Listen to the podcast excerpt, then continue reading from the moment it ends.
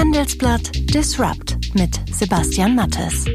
Hallo und herzlich willkommen zur 27. Ausgabe von Handelsblatt Disrupt, dem Podcast über neue Ideen, Disruption und die Macher der digitalen Welt. Mein Name ist Sebastian Mattes und ich begrüße Sie diese Woche wie immer aus dem Podcaststudio in Sie ahnen es, Düsseldorf.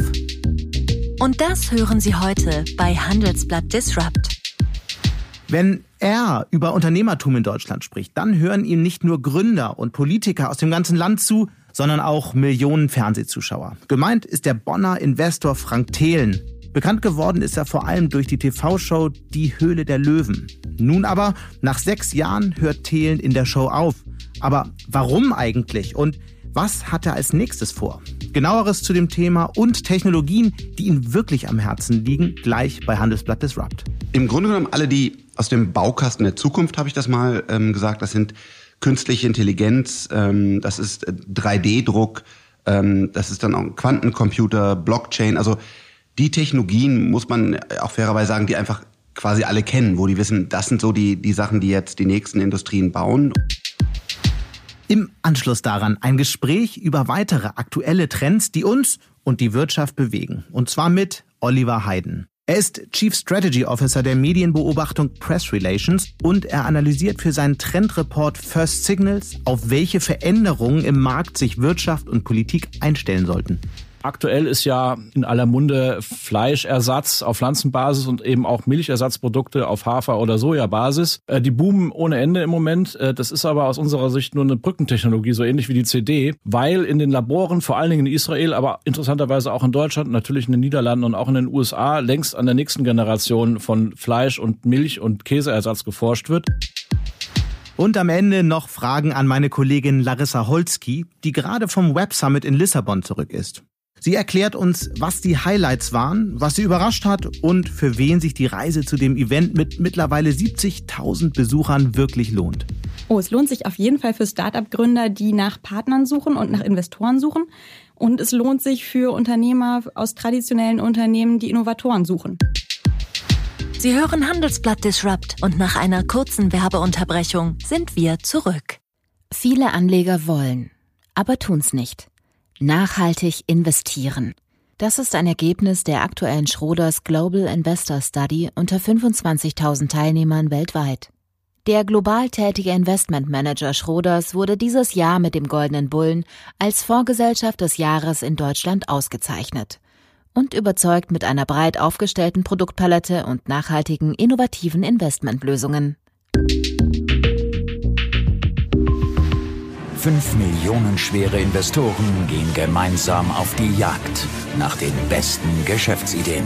Mit dieser Jagd ist es nun erstmal vorbei. Auf jeden Fall für den Investor Frank Thelen, der steigt bei der TV-Show Die Höhle der Löwen aus. Er will sich mehr um seine eigenen Investitionen kümmern, aber wie kam es eigentlich zu der Entscheidung und auf welche Technologien will er in Zukunft setzen? Für Antworten habe ich ihn in seinem Bonner Büro angerufen. Hallo Frank. Hallo Sebastian. Seit ein paar Tagen ist die Nachricht ja jetzt raus. Du hörst auf bei der Höhle der Löwen. Warum? Ja, das war eine Entscheidung, die mir auch wirklich schwer gefallen ist, denn ähm, die Sendung läuft wirklich ähm, sehr erfolgreich, äh, auch weiterhin in der in der sechsten Staffel. Ähm, tolle Co-Löwen, von denen ich sehr viel lernen durfte. Die Produktionsfirma äh, durfte ich ganz viel über die Medien äh, lernen. Aber am Ende des Tages musste ich einfach mir selber eingestehen, ich krieg meine Technologie-Investment, was ja mein Hauptberuf ist und auch meine mhm. Herzensangelegenheit und diese Show mit, mit 40 Tagen, die es im Endeffekt waren, die kriege ich einfach nicht übereinander.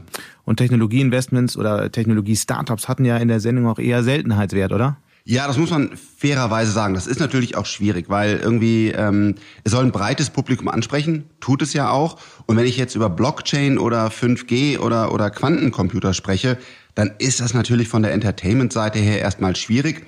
Sie haben es immer wieder versucht, muss man auch sagen, und echt gute Fortschritte gemacht. Wir hatten ja sogar so eine Blockchain-Steckdose ähm, und, wir hatten auch ganz, ganz interessante technische Sachen dabei. Aber ja, es ist keine Hardcore-Technik-Show. Das darf es auch gar nicht werden, weil, weil dann würde es wieder nicht mehr mit einem Primetime-Fernsehen kompatibel mhm. sein. Stattdessen ging es dann eher um Schnullerspender. Was ging denn in deinem Kopf bei solchen Lösungen ab?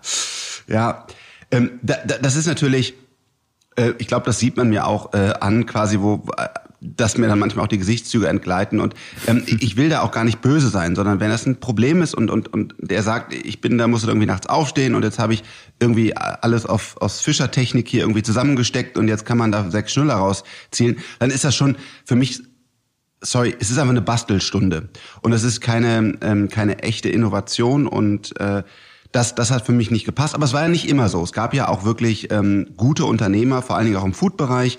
Es gab auch äh, gute äh, Technologiesachen. Wir hatten einige Apps dabei, Math42, zwei super, super intelligente Mathematiker und Programmierer. Also es war eine Mischung, aber sicherlich überwiegte der, der Entertainment-Anteil. Mal einen kurzen Rückblick äh, auf die Zeit vor sechs Jahren, als du eingestiegen bist bei der Show. Da hast du ja gerade dein eigenes Unternehmen Du abwickeln müssen. Und ähm, vergleich doch mal die, die, den, den Blick in Deutschland auf Unternehmertum, auf Technologiegründer ähm, aus der Perspektive heute zu damals. Was hat sich geändert? Ich glaube, ähm, dass damals Startups einfach noch nicht so ernst genommen wurden. Es war ähm, zum Beispiel, wir hatten ja waren nicht in der, in der Politik, glaube ich, natürlich der ein oder andere Politiker vielleicht mal, aber man durfte sicherlich nicht äh, regulär oder öfters mit der Kanzlerin, dem Wirtschaftsminister so weiter sprechen. Wir hatten keine Digital- oder Innovationsministerin ähm, und monetär war das Ganze auch noch nicht so weit. Also es gab halt deutlich weniger Venture Capital. Es gibt heute immer noch viel zu wenig in, in Deutschland, aber damals war es quasi ganz gering. Es gab keine Zalandos, ähm, keine Auto 1 oder, oder Get Your Guides oder N26, die, die mehrere Milliarden äh, wert waren. Und das Ecosystem hat sich seitdem schon sehr, sehr stark entwickelt. Muss man auch fairerweise sagen, es ist gegenüber China und, und USA äh, wirklich auch noch weit zurück, aber in sich selber hat es sich sehr gut entwickelt seit, seit dieser ersten Zeit. Die Zahlen zeigen das ja nicht ganz gleichzeitig, denn auf der anderen Seite gründen heute so wenig Menschen wie noch nie in Deutschland ein Unternehmen. Das heißt, die Entwicklung geht ja eigentlich eher in die andere Richtung. In diese Zahlen bin ich nie tief eingetaucht. Es ist mir aber auch egal. Mir geht es um Gründungen mit Substanz. Also wer sagt wirklich, er entwickelt einen neuen Energiespeicher, eine neue Klimaanlage, eine neue Art, wie Menschen von A nach B kommen, eine neue Ernährung ähm, wie Beyond Meat oder an andere Themen. Also wer macht wirklich substanzielle Entwicklung und baut große Unternehmen auf? Ob wir insgesamt, also einfach an der Anzahl weniger Gründungen haben, das ist natürlich nicht schön, aber für mich ist ganz entscheidend, bauen wir große Unternehmen. Und hat sich in dem Bereich was getan in Deutschland? Ja, in dem Bereich hat sich was getan. Das sind ja diese, ich mag das Wort nicht so, aber diese Unicorns. Also was ist über eine Milliarde äh, wert? Ähm, und dort sehen wir in Europa eine ganz äh, starke Entwicklung. Also wir kommen langsam da rein, dass wir diese Unicorns entwickeln. Ähm, wir bauen aber auch immer mehr Unternehmen auf, die, die, die Relevanz haben, also die auch im, im Technologiebereich was aufbauen. Was uns fehlt, sind noch die großen Plattformen. Also die kommen leider jetzt nur aus China und, und USA, da müssen wir nachlegen. Also eine gute Entwicklung, aber immer noch weit hinten dran. Mhm. Nach dem Ausstieg jetzt aus der Sendung wurde spekuliert, dass du auch deswegen gehst, weil dann doch äh, recht viele, ähm, überraschend viele Investitionen, die du in der Sendung gemacht hast, schiefgegangen sind. Stimmt das? Nein, das hat nichts mit meinem Ausstieg zu tun. Aber es ist so, ja. Ähm, wir, wir sehen einfach, dass die Deals, also ich kann jetzt nur für mich sprechen, man macht einen Deal in der, in der Show und äh, da werden gewisse Dinge behauptet von den, ähm, von den Gründern oder vielleicht ist manchmal auch ein Missverständnis. Und dann gucke ich mit meinem Freigeist-Team rein und, und wir versuchen das so wiederzugeben, wie es in der Show war, was unser mhm. Eindruck war, wie wir es ganz entwickeln wollen. Und auf einmal merken wir, es passt nicht.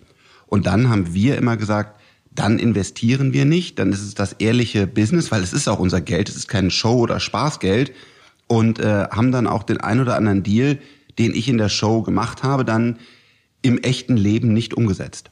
Dann blicken wir jetzt mal in die Zukunft. In welche Technologien ganz konkret willst du denn künftig investieren oder ihr als Freigeist-Team? Welche Technologien nehmt ihr euch vor? Im Grunde genommen alle die aus dem Baukasten der Zukunft, habe ich das mal ähm, gesagt. Das sind künstliche Intelligenz, ähm, das ist 3D-Druck, äh, ähm, das ist dann auch ein Quantencomputer, Blockchain. Also die Technologien, muss man auch fairerweise sagen, die einfach quasi alle kennen, wo die wissen, das sind so die, die Sachen, die jetzt die nächsten Industrien bauen. Und das ist nicht so, dass wir sagen, wir brauchen jetzt zwei KI-Startups, zwei Quantencomputer, eine Hyperloop und eine das, sondern wir schauen einfach nur in diesen Hightech-Gebieten. Also wir haben sehr enge ähm, Kooperationen mit den, mit den Universitäten ähm, in Deutschland und teilweise auch schon Europa in diesem ähm, Baukasten der Zukunft sind ja die großen technologischen Schlagworte und du investierst ja jetzt auch schon in einige der Bereiche, zum Beispiel in Blockchain, wie bei der Equity Investment Plattform Neufund oder in Flugtaxis wie bei Lilium oder Smartlane, das ist eine KI-gesteuerte Software zur Planungsoptimierung für die Logistik. Was ist denn für dich das Spannendste an deinen aktuellen Projekten? Ganz ehrlich, das ist sehr schwierig zu sagen, weil jedes dieser Technologie-Startups, nochmal die Food Family, wie wir sie nennen, außen vor, da haben wir einen Plan, wie die alle Kapitalisierung zeigt jetzt wieder den Wert, wie die alle 10 Milliarden oder mehr wert werden können. Das heißt, wir haben eine eine ganz klare Agenda, wie wir die Unternehmen aufbauen wollen, was wir damit erreichen wollen. Und nehmen wir zum Beispiel Neufund. Ähm, ich bin fest davon überzeugt, dass Equity, also Unternehmensanteile auf die Blockchain und am besten Ethereum heutzutage mit Smart Contracts, das gehört einfach dahin. Es macht keinen Sinn, Aktien auf veralteten IT-Systemen, wo wirklich noch MS-DOS drin ist und dann Clearstream, was es alles wieder zusammenzieht äh, zu managen. Das ist viel zu teuer, das ist viel zu unsicher. Dividendenausschüttung wird nicht automatisch gemacht und das kann alles Neufund mit der Blockchain-Technologie. Euer bisher größtes Investment war ja die Logistikplattform Smartlane. Die Mitgründerin Monja Mühling war zuletzt auch hier bei uns im Podcast zu Gast und ähm, hat über ihr Projekt und darüber, wie sie mit ihrer Plattform die Logistikbranche verändern will, gesprochen. Warum Logistik? Was ist daran so spannend für dich? Also erstmal, wir sprechen eigentlich nicht über, unter, äh, über die Summen, die wir investieren, was war mehr als eine Million. Und warum haben wir das getan? Weil ähm, der Markt so unendlich groß ist. Wenn man sich heute Logistik ansieht, das hat mich selber auch erstaunt, ähm, ist es einfach einer der größten Märkte. Wir haben halt eine Menge Ware, die von, von A nach B geschoben werden muss. Und dann hat mich im zweiten Schritt erstaunt, dass das heute alles manuell passiert. Es gibt natürlich Software-Systeme, aber der Mensch plant, also der sagt, dieser LKW fährt morgen früh um 8.50 Uhr von da nach da. Und das macht alles der Mensch. Und das ist Wahnsinn, weil das sind so viele Parameter, die, was kann ich in welchen LKW einladen? Muss ich an der Laderampe pünktlich sein oder darf ich da auch ein bisschen später sein? Wie ist es der Verkehr normalerweise an einem Dienstag zwischen so, so? Also unendlich viele Parameter. Und das kann nur ein Computer machen. Da kann einfach der Mensch heutzutage nicht mehr mithalten, aber dieser komplette Gedankenumschwung und zu sagen, das macht jetzt eine künstliche Intelligenz, der ist halt groß, weil die Menschen da noch diesen Kontrollverlust haben und sagen, aber das, wir sind da noch besser. Und das hat sich Smartlane getraut. Die haben wirklich als junges Team gesagt, wir steuern ein komplettes Logistikunternehmen über unsere intelligente Software und haben bewiesen, dass sie damit 20, 30 Prozent besser sind als der beste menschliche Planer und damit sparen wir auch eine Menge CO2.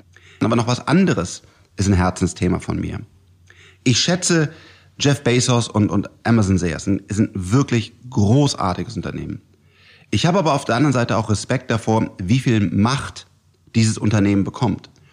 Und ich glaube, wir sollten im Logistikbereich auch etwas dagegen setzen, dass man eine faire Balance hat. Kurz nachdem das Investment in Smartlane bekannt wurde, hast du in das niederländische Startup ähm, Hart investiert.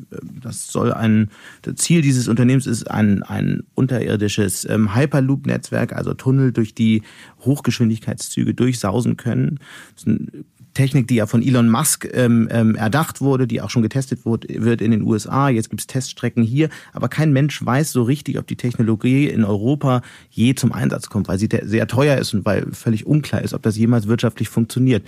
Was steckt hinter dem Investment für dich? Ja, es ist tatsächlich ähm, wahrscheinlich das, das, äh, das riskanteste äh, Investment von uns. Und wir haben ja auch öffentlich gesagt, es ist kein Kerninvestment von uns. Ähm, wir wollen ja normalerweise dann ähm, auch einen größeren Anteil des Unternehmens haben. Wir haben einen sehr kleinen Anteil des Unternehmens, aber wir finden es super. Wir finden einfach, was sie da gebaut haben bei Hard Hyperloop, ähm, ist unserer Meinung nach eine der, der besten Technologien in, in dem Bereich und wir wollten das ähm, unterstützen. Mhm. Was ist es? Es muss gar nicht im, im Tunnel gegraben werden, sondern eine, eine Hyperloop kann auch oberirdisch verlegt werden. Und ähm, nach unserem Verständnis, und wir haben uns wirklich tiefgreifend damit befasst, ist es deutlich günstiger als eine Bahnstrecke. Es ist günstiger im Bau, es ist günstiger im Betrieb, es ist viel effizienter, verbraucht viel weniger Energie als ein Zug und vor allen Dingen auch, es ist viel schneller. Wir können dann bis zu 1000 kmh ähm, reisend, CO2-neutral und ein anderer ganz großer Vorteil, wo auch Hart äh, ein Patent hat, ist, dass man diese einzelnen Pots leichter rausklinken kann und dann zum Beispiel an Stellen jetzt nicht Frankfurt oder München, die riesengroß sind, sondern in kleineren Städten auch anhalten kann als einzelner Pot, aber das gesamte fährt weiter schnell, so dass ich dann, was ja sehr wichtig ist, dieses München-Frankfurt oder was immer ich verbinden will, diese Geschwindigkeit bleibt sehr, sehr hoch und schnell, aber ich kann trotzdem auch kleinere Städte mit wenigen Personen den Zugang geben. Das ist ja heute oftmals der Streit, warum welcher Zug an welchem Bahnhof hält. Also billiger, besser, CO2-neutral, flexibler, vor allen Dingen auch für kleine Städte, ähm, natürlich auch viel, viel schneller mit den 1000 km/h. Es macht einfach nur Sinn, ähm, dass, dass, wir, dass wir sehr stark auf Hyperloop setzen, aber wir sind auch, auch skeptisch, traut sich das jemand in Deutschland? Denn wir reden hier über viele Milliarden, die investiert werden müssen. Ich glaube, das würde sehr, sehr viel Sinn machen. Das würden wir sehr schnell wiederbekommen, das Geld. Ähm, es wäre ein toller Return of Investment für unser Land, für Europa. Aber ich kann leider auch nicht sagen, äh, ob wir diesen Mut finden werden. Ein anderes äh, spannendes Unternehmen, was sich mit der Mobilität der Zukunft beschäftigt, in das ihr investiert habt, ist das Flugtaxi-Unternehmen Lilium, das gerade wieder einen erfolgreichen Testflug absolviert hat. Ähm, Lilium kann ja ähm, ein senkrecht, äh, baut einen senkrecht startenden Jet, der dann 300 Kilometer gerade ausfliegen kann, ähm, 300 Stunden, Kilometer pro Stunde. Ähm, damit will Lilium 2025 an den Start gehen, wenn ich das richtig erinnere. Viele bezweifeln allerdings die Prognose. Zu viel ist technisch noch unklar und da haben wir noch nicht mal über die Regulierung gesprochen. Ist es realistisch? Ist dieser Zeitplan realistisch? Wann werden wir die ersten Flugtaxis sehen in Deutschland? Äh, dieser Zeitplan ist sehr realistisch. Und ähm, das, was Daniel Wiegand und, und sein, sein Team dort bauen, sehr tief durchdacht, sehr äh, super strukturiert, äh, tolles Talent an Bord geholt, auch von den, von den Großen, die Erfahrung haben, wie man A320 baut und, und zulässt. Also das ist eine tolle Mischung aus, aus jungen Wilden, wenn ich das so sagen darf, und auf der anderen Seite sehr erfahrenen, die, die hier zusammen den, den Lilium äh, Jet bauen. Und das ist äh, absolut im Zeitplan. Ähm, der Jet das hat das Unternehmen gezeigt, ähm, ist fertig konzipiert. Ähm, das ist einfach ein, also technisch gibt es da einfach keine Fragen mehr. Das Unternehmen ist bereits mit der EASA in, im Zertifizierungsprozess.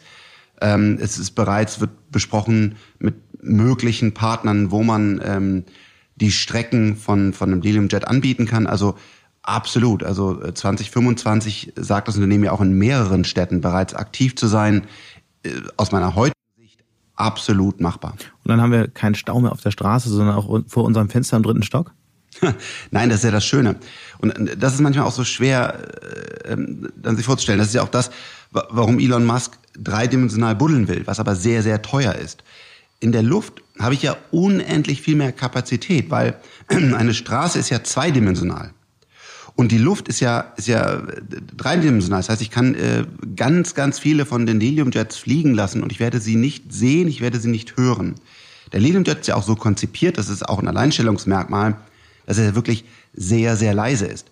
Das heißt, nur an den Stellen, wo er aus einer gewissen Höhe runterkommt, um zu landen, dort wird man ihn wahrnehmen. Aber das sind dann auch sehr kleine Landing-Pads, wo, wo er startet und landet. Und auch selbst da wird man ihn nur wenige Sekunden hören, bevor er dann in eine Höhe ist, sodass dass wir als Menschen ihn gar nicht mehr wahrnehmen. Mhm. Also das ist nicht so, als würden auf einmal Jets an unseren äh, Fenstern vorbeifliegen, sondern die Jets fliegen in einer anderen Höhe und kommen dann gezielt auf, auf Landing-Pads runter. Ist das eigentlich eine Technologie, in der Deutschland wirklich führend sein kann? Bei deinem Blick, international gibt es ja überall ähm, Versuche und, und, Unternehmen, die sich in dem Feld ähm, ähm, ausprobieren. Wie siehst du da Deutschlands Chancen? Also wir haben hier das Talent, wir haben das Know-how und ähm, deswegen und diesen, dieses Lilium-Team, was wirklich ein Jet konzipiert hat, der nach meinem Wissen aktuell das beste Konzept auf dem Gebiet ist. Aus dieser Kombination heraus haben wir jetzt wirklich nochmal eine faire Chance, hier in Deutschland ähm, den Weltmarktführer aufzubauen. Mhm. Ist natürlich noch ein, ein Weg zu gehen, aber ähm, ich denke, dass Lilium hat eine ganz faire und gute Chance. Wir klagen ja in Deutschland und mitunter passiert das auch hier im Podcast immer mal wieder darüber, dass es Europa eigentlich schwer haben wird, in den nächsten Jahren gegen technologisch gegen die USA und gegen China ähm, anzukommen, mitzuhalten gegen das, was dort passiert. Gibt es denn ähm, aus deiner Sicht Felder, in denen Europa und speziell Deutschland eine Chance hat? Ja, über eins haben wir gerade gesprochen, das, das ist, äh, sind diese, diese neuen elektrischen äh, Jets. Ähm, ich denke, Fintech, weil am Ende des Tages ist es Vertrauen. Also ähm, da, da, da wollen die Leute wissen, dass, dass, dass sie der Lösung vertrauen können auf der, auf der Blockchain. Und da könnten wir als Deutschland ähm, weltweit führend werden. Aktuell, wir haben jetzt einen guten Vorschlag. Ähm, zur Blockchain-Regulierung, müssen aber noch mehr, mehr Gas geben. Ähm, es könnte künstliche Intelligenz werden, wenn wir uns mehr für die Daten öffnen und, und eine bessere Waage zwischen wer bekommt wie welche Daten bekommen. Also aktuell schotten wir uns eigentlich komplett ab über die DSGVO, sondern ich glaube, es wäre besser. Aber ist das realistisch? In Wirklichkeit ähm, investieren China, Länder wie China Milliarden in den USA, investieren große Konzerne Milliarden und in Europa kriegt es die Bundesregierung nicht mal hin, irgendwie ähm, die paar Euro für ihre KI-Strategie zusammenzukratzen. Ist das dann daher wirklich realistisch? Du hast mich jetzt gerade nach dem Positiven gefragt und ich habe jetzt gerade mal versucht, etwas Positives zu erzählen. Aber natürlich, ich bin bei dir. Es ist frustrierend, ähm, wenn man sieht, dass das in irgendeinem Vorort in, in, in China äh, irgendwie äh, 10 Milliarden KI äh, Investitionen stattfinden, nur im Gaming-Bereich und es ist einfach nur ein Vorort. Und insgesamt sind die, sind die Summen einfach so in einer so anderen Dimension als bei uns und auch wie progressiv sie nach vorne gehen, dass jetzt der schnellste äh, Supercomputer der Welt auch in China mhm. steht. Mhm. Wenn man sieht, wie, wie ein Google und ein Amazon die Daten an sich nehmen, ja auch ein Tesla ähm, jetzt heutzutage 95 Prozent aller Straßendaten schon besitzt, ja, dann wird es schwierig. Wenn ich jetzt versuche, mhm die positive Brille aufzusetzen, dann sage ich, wir haben gute Ingenieure, ähm, wir haben eine gute Ethik, ähm, wir müssten die DSGVO anpassen, dann können wir da vielleicht noch was werden. Aber ja, es ist jetzt auch wirklich Zeit, ähm, dass eine Politik das versteht und eben nicht auch dann fünf Milliarden Programme. Das hört sich natürlich viel an, aber wir brauchen viel größere Programme und vor allen Dingen dann auch nicht wenn man oftmals Programme angekündigt werden, sind das ja dann Beträge, die über zehn Jahre ausgegeben werden, genau. sondern ähm, wir müssen jetzt wirklich äh, einfach, weil es uns so gut geht und weil wir jetzt die Kraft noch haben, den Mut haben zu investieren, wie es, wie es andere Länder auch gemacht haben. Aber hier kommt wieder, good is the biggest enemy of great. Also weil es uns ja so gut geht, äh, werden wir vielleicht nicht großartig und sind zu langsam und zu träge, weil der, der Druck gar nicht da ist und es auch die Politik vielleicht schwer erklärbar ist, zu sagen, wir investieren jetzt mal in eine Hyperloop, wir investieren jetzt mal in Quantencomputer und da reden wir halt über 50 oder auch 100 Milliarden. Ähm, das ist auch, glaube ich, eine Botschaft, die zumindest aktuell noch schwierig beim Volk platzierbar ist. Gibt es denn so eins, zwei Felder, in denen du aktuell die spannendsten Startup äh, siehst? Wo entstehen eben die spannenden Unternehmen aktuell? Ähm, ja, das ist ähm, interessant und dann vor allen Dingen noch 3D-Druck, also weil 3D-Druck wird ist eine viel größere Revolution, als ich das am Anfang auch verstanden habe, weil im Grunde genommen seit der Steinzeit nehmen wir irgendwie einen Block, zum Beispiel Stein, und schlagen Dinge weg, bis wir dann irgendwie einen Hammer haben oder biegen irgendwas und, und, und kleben oder, oder hauen irgendwas zusammen. Und eigentlich wird heute alles noch so produziert. Auch eine ganz moderne VW-Produktion äh, tut nichts anderes. Das ist natürlich hoch optimiert, aber die Philosophie ist die gleiche geblieben. Mhm. Und ein 3D-Druck ändert das jetzt. Ich kann wirklich an jeder Stelle des Raums sozusagen dreidimensional das Material hintun, was ich will. Und damit kann ich völlig neue Formen machen. Und der Computer muss eigentlich den Kühlkörper oder den Tisch oder was auch immer designen. Also da entsteht, äh, was 3D-Produktion wird, wird, wird, wird riesen, äh, riesengroß werden. Aber wo schauen wir hin? Wir gucken also jetzt nicht speziell in Logistik oder Produktion, sondern wir gucken an den Universitäten, in den, in, in, in den Entwicklungs- und, und Forschungsbereichen, wo sind da herausragende Teams, wo kann man dort gemeinsam eine Idee davon entwickeln, wie ein relevante, äh, relevantes Produkt und, und Unternehmen entstehen kann. Mhm. Was wirst du aus de, an der Höhle der Löwen eigentlich am meisten vermissen? Tja, es, äh, diese, diese Fernsehwelt ist einfach eine andere Welt, ja. Und äh, zum Beispiel, was echt super ist, wenn du da morgens reinkommst, ich weiß nicht, wie sie es machen, es sind echt alle immer gut gelaunt. Und ich sage jetzt nicht, dass bei uns im Büro schlechte Stimmung ist. Aber nachfragen. Wenn du da reinkommst, hä, Genau.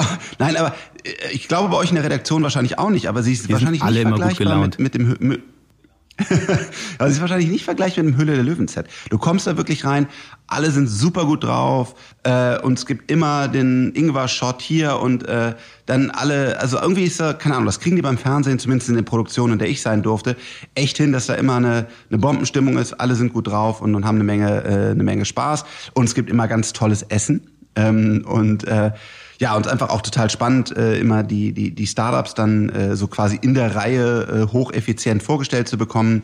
Ähm, ich persönlich schätze sehr, äh, Judith Williams hat sich auch eine äh, eine Freundschaft entwickelt, genauso zu ähm, Ralf Dümmel, total anderer Kerl als ich, mit seinen blinkenden Anzügen und, und keine Ahnung was, ist genau das Gegenteil von mir. Aber über die Jahre hat sich eine echte, echte Freundschaft entwickelt. Ich schätze den Ralf sehr und äh, das werde ich sicherlich vermissen, äh, die, die beiden ganz besonders und, und äh, diese, diese gute Stimmung. Und ja, aber mein Herz ruft, ich muss an die Unis, äh, ich muss zu unseren Gründern, ich, ich will Software machen, ich will Quantencomputer äh, mitentwickeln. Das, das, das ist mein Ding. Mhm. Batterietechnologie, ähm, das liegt mir einfach zu, zu sehr am Herzen und deswegen werde ich es vermissen, ähm, aber äh, habe hoffentlich eine tiefe, tiefere Erfüllung in, in der Technologie. Und wird das jetzt ein Abschied für immer? Also ich denke ja. Also ähm, natürlich, äh, wenn ich jetzt in, in sage ich mal vier fünf Jahren ähm, meinen Technologiebereich mal mal mal leben durfte und vielleicht gelingt es uns auch ein ein, ein zwei relevante Tech-Unternehmen mit aufzubauen. Das ist natürlich noch eine ganz ganz große Herausforderung. Vielleicht sage ich dann, äh, jetzt will ich noch mal ein Jahr Fernsehen machen. Ähm, das ist schwer zu sagen, aber erstmal ist das äh, ist das für immer in der Höhle der Löwen und anderen Fernsehformaten. Aber ähm, ich werde sicherlich noch im Fernsehen zu sehen sein. Frank Thelen, ganz herzlichen Dank. Bastian, vielen Dank. Und für den Moment bleiben wir bei den Trends und Themen, die uns insgesamt in den nächsten Monaten beschäftigen werden. Dazu habe ich nun schon zum dritten Mal den Trendexperten Oliver Heiden zu mir ins Studio eingeladen. Er ist Chief Strategy Officer beim Medienbeobachter Press Relations und damit verantwortlich für den monatlich erscheinenden Report First Signals. Der informiert Kunden über das Auftauchen neuer Trends und Technologien, damit die sich auf eventuell ändernde Marktbedingungen einstellen können. Hallo Oliver Heiden. Hallo, grüß dich Sebastian. Erklär doch bitte mal noch mal kurz, was der First Signals Report ist und wie ihr dafür vorgeht. Das ist eigentlich ein Trendforschungsinstrument, ähm, basierend auf Medienauswertungen, wo wir eigentlich nach Weak Signals für neue technologische, gesellschaftliche oder wirtschaftliche Trends suchen. Und was tut ihr dafür genau? Ihr analysiert ja viele ähm, Berichte in Zeitungen und anderen Medien. Wir suchen eigentlich nach Trigger-Elementen, ähm, von denen wir ausgehen können, dass sie sozusagen einen Trend kippen oder einen Trend neu starten. Das sind, das können bestimmte Buzzwords sein, das können aber auch bestimmte Leute sein, die sich äh, äußern. Das können Unternehmen sein, die ein neues Geschäftsfeld oder mit einer neuen Technologie ein neues Geschäftsfeld aufmachen sein. Dann lass uns doch jetzt mal konkret werden. Was sind denn ähm, nach euren Analysen aktuell die wichtigsten Trends der vergangenen Wochen? Also der aus unserer Sicht wichtigste Trend der vergangenen Wochen äh, kommt aus der Landwirtschaft tatsächlich. Ähm, ich würde das als Fleisch- und Milchwende bezeichnen. Also den Begriff Fleischwende gibt's auch tatsächlich schon. Ähm, aktuell ist ja ähm, in aller Munde Fleischersatz auf Pflanzenbasis und eben auch Milchersatzprodukte auf Hafer- oder Sojabasis. Äh, die boomen ohne Ende im Moment. Äh, das ist aber aus unserer Sicht nur eine Brückentechnologie, so ähnlich wie die CD, weil in den Laboren, vor allen Dingen in Israel, aber interessanterweise auch in Deutschland, natürlich in den Niederlanden und auch in den USA, längst an der nächsten Generation von Fleisch und Milch und Käseersatz geforscht wird. Und die sind inzwischen so weit, dass die eigentlich kurz vor der Marktreife stehen. Unter anderem zum Beispiel das israelische Unternehmen Aleph Farms, die haben Steaks im Labor gezüchtet, die so weit sind, dass sie die äh, publikumswirksam über YouTube gefilmt verspeist haben, zusammen mit Rotwein. Ähm, also das ist schon ganz nah das Thema. Und in Berlin gibt es eine Firma, die heißt Legendary Foods. Ähm, die sind der Meinung, dass sie in spätestens zwei Jahren Milchersatzprodukte auf den Markt bringen können, die komplett ohne Pflanzen oder irgendwas auskommen, die komplett aus dem Labor kommen. Und welche Folgen hat das aus deiner Sicht für die Industrie und für die Unternehmen? Naja, also wenn das wirklich äh, so weit operationalisierbar ist, dass man es massenproduktionstechnisch in den Griff bekommt und auch zu entsprechenden Preisen anbieten kann, dann ist das nichts weniger als das Ende der Viehlandwirtschaft äh, und tierischer Lebensmittelprodukte. Gibt es denn noch weitere gesellschaftliche Trends, die euch aufgefallen sind in den vergangenen Wochen?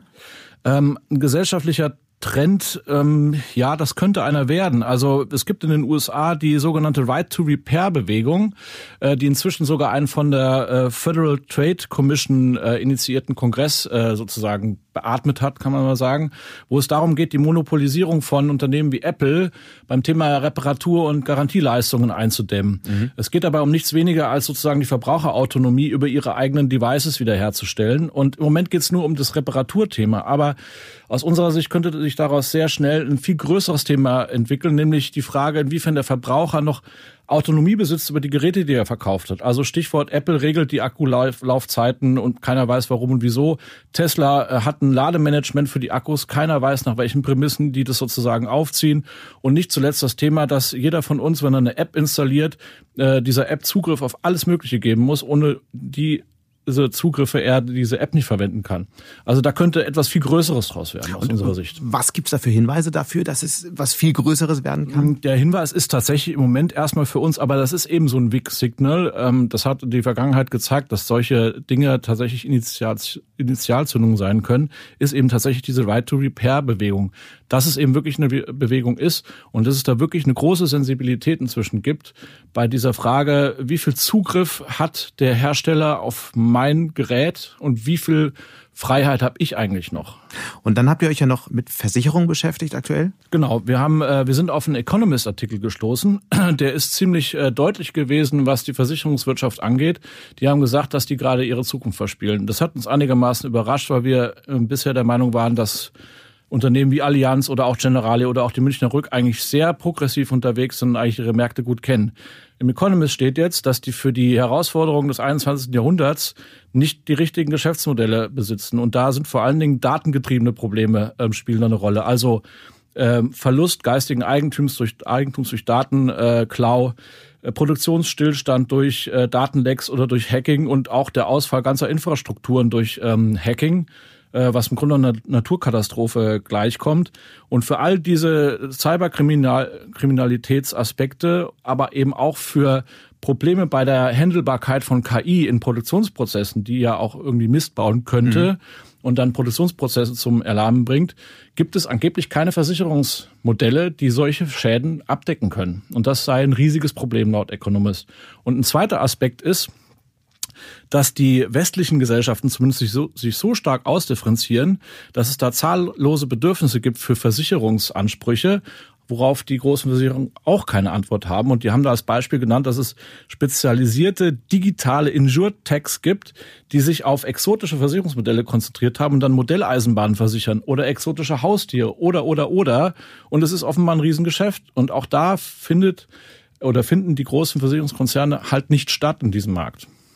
Auch darüber müssen wir wahrscheinlich mal eine ganze Sendung hier bei Handelsblatt Disrupt machen. Mich würde noch interessieren, was hat dich denn persönlich ja, bei den Trends und bei den Dingen, die du in den vergangenen Wochen gesehen hast, am meisten überrascht? Ähm, am meisten überrascht hat mich, ähm, wie viel tatsächlich äh, im Bereich der Medizin ähm, passiert. Äh, und zwar in dieser Verbindung von Biotechnologie oder synthetischer Biotechnologie, KI, Apps, Plattformen und so weiter. Ähm, das ist ein Trend, der schon eigentlich über zwei Jahre läuft. Wir merken das daran, dass da immer mehr technologische Ansätze, Buzzwords, äh, Dinge von allen möglichen Ecken herkommen. Da muss eine unglaubliche Forschungspower dahinter stecken.